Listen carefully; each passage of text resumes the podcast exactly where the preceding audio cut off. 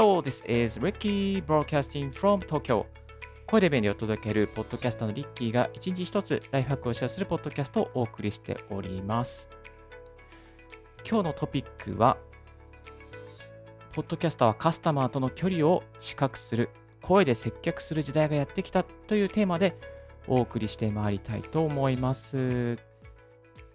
いやー、本当にね、あのコロナの中にあってですね、お客さんとかユーザーさんとどうやってコミュニケーションを取ればいいのかな、どうやって接すればいいのかな、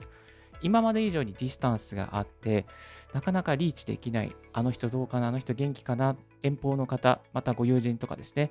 えー声を届けたいな、どうしてるのかなと、えー届けたいときに、どうやってつながればいいんだろう。そんなあなたにですね、ポッドキャストがおすすめでございますので、そのことをですね、一つシェアさせていただきたいなと思います。はい。実はですね、えっ、と、昨日ですね、えー木下大サーカスというのに行きまして、その中でですね、あの、ちょっとこう不思議だなと思ったことがあったんです。まあ、それはですね、えサーカスの中でいろいろとこう、普通声を出してですね、あの、接客というか、お客さんとコミュニケーションを取るんですけど、ほとんど声を出さずに拍手とか身振り手振りでやっていました。そしてですね、あの、例えばこう、人形を売る人とか、またなんかね、会場にこう、いろいろと案内してくれる人とかもいたんですけども、まあそういう人は声を出してくれるんですが、ほとんどはね、あんまりこう、声を出さないように心がけて、まあ、いわゆる飛沫飛沫を飛ばさないようにね、しているという姿を見かけました。エンターテインメントの現場でも、またこういう、えー接客の現場でもですね、またいろいろと皆さんのパーソナルな中でのコミュニケーションも一つずつこう変わってきている昨今ではございますけれども、このやっぱりそういう中にあって、今まで以上にこう人とつながるためには、やっぱりこう声を届ける、音声を届ける、ポッドキャストを届けるっていうことがですね、一つ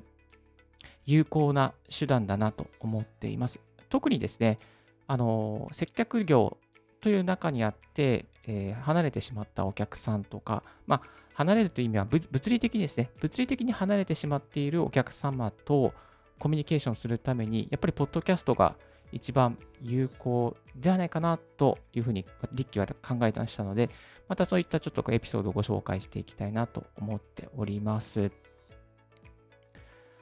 実はですね、昨日、あの、えーとある企画というか、まあ、この、えー三越伊勢丹の企画の中で、ちょっと面白い企画があったんですよ。えっ、と、ラジオショコラっていうね、三菱東京、あ、三、三越伊勢丹ラジオショコラという企画がありまして、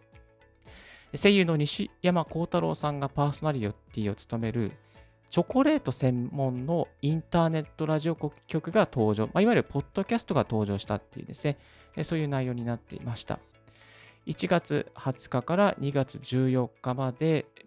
三越伊勢丹ラジオショコラは全8回の期間限定の配信のポッドキャストされるということなんですよね。これってね、今までなかった企画だったんで、すごい面白いなと思って、思わず昨日の晩にメールマガを書いてしまいました。まあ、このことについてですね、ちょっとメールマガを書かせていただいたんですけれども、あのーなんだろうな、今まで伊勢丹って私結構好きでですね、ちょこちょこチェックしていたんですけど、こういう企画ってなかったので、すごく新鮮だなというふうに思ってしまいました。で、この、えーサイトのページに行っていただきますとですね、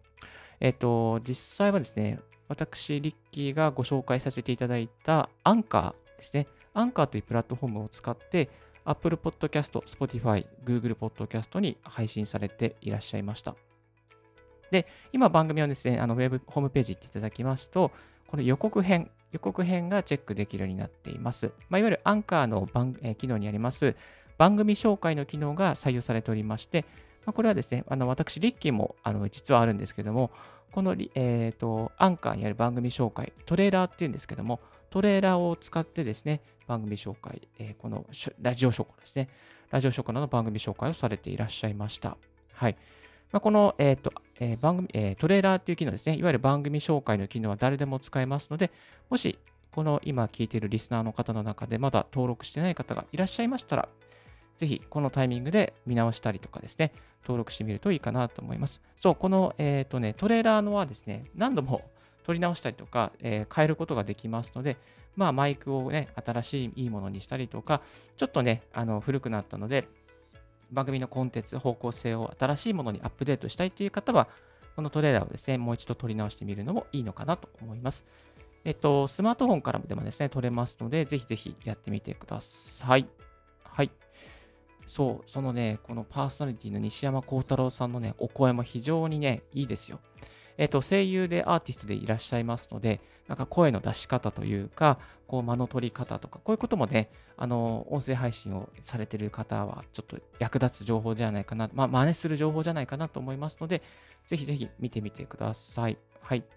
それでですね、やっぱりこの、このラジオショコラの企画って非常にいいいいなと思うのは、なかなかやっぱり今接客ができないとか、えー、っていう状況の中でどうカスタマーと近づけて、近づいていくかっていうところにあると思うんですよね。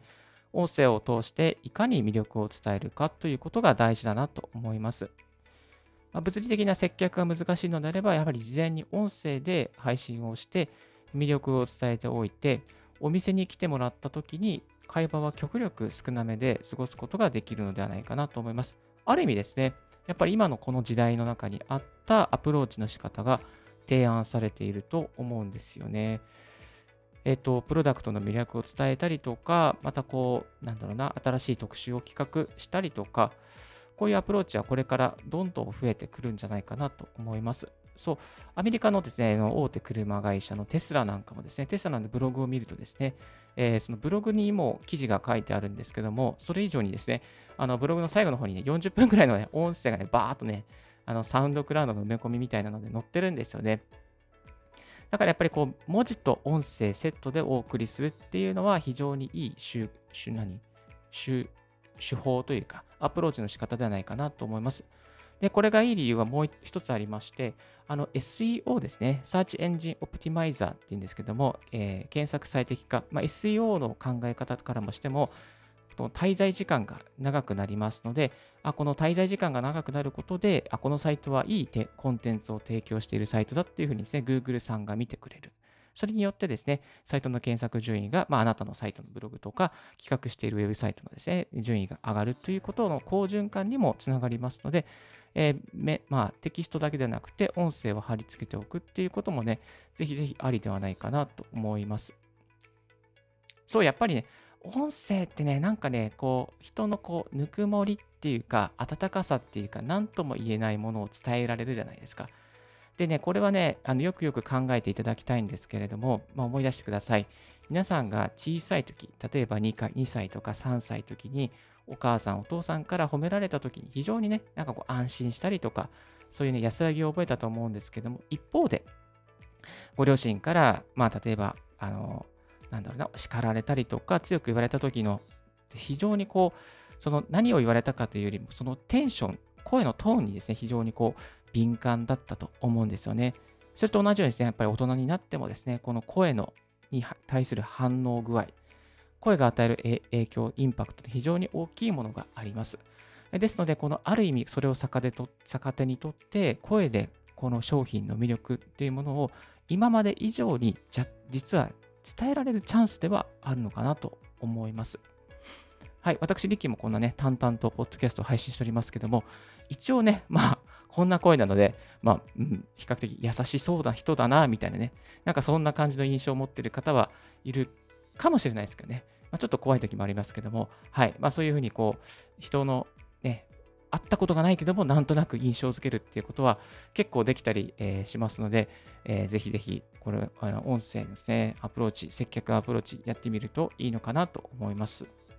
で、えっ、ー、と、まあ、音声配信続けてる方の中で、じゃあもう実際に会社の中とか、また組織の中とか、またとあるプロジェクトの中で、あのまあ、ビデオをですね、YouTube 配信もしようっていう企画が上がった時に、音声配信もやりませんか？みたいな、そういう企画もね、できるのかな、提案することもできるのかなと思います。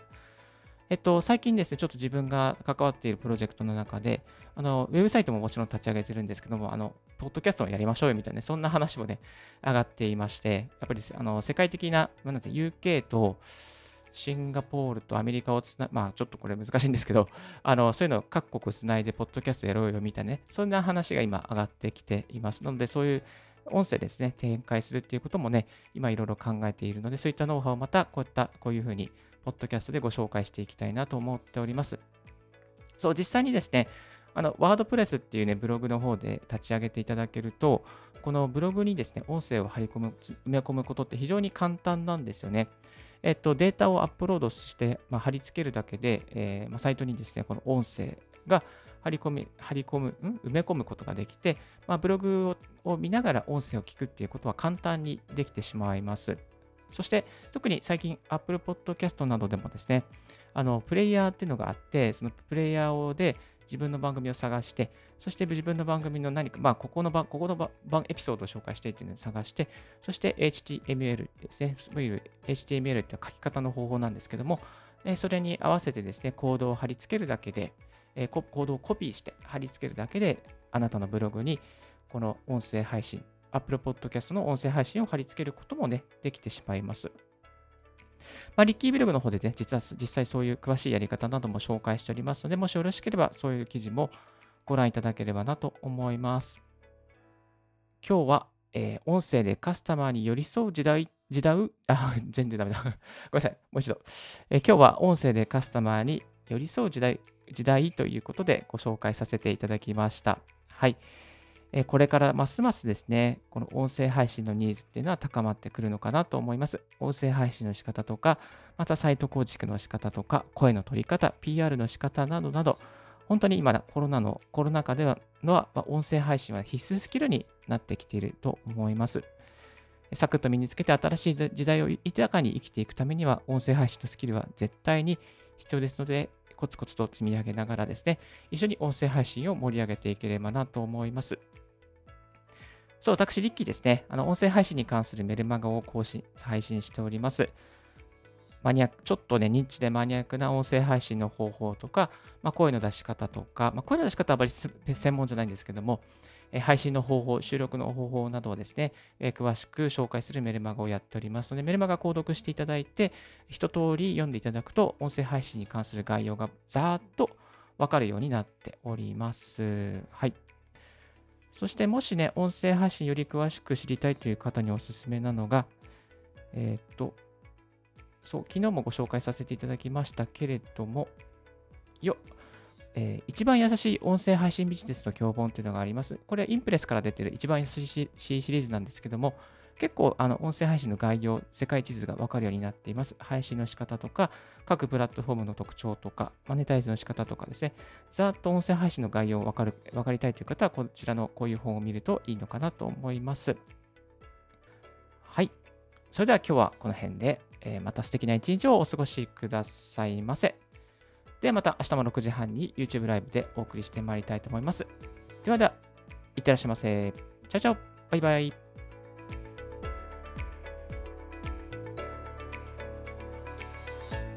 Thank you very much for listening Ricky's Right Hack Radio. This Right Hack Radio has been brought to you by ブロガーの Ricky がお送りいたしました。チャオチャオ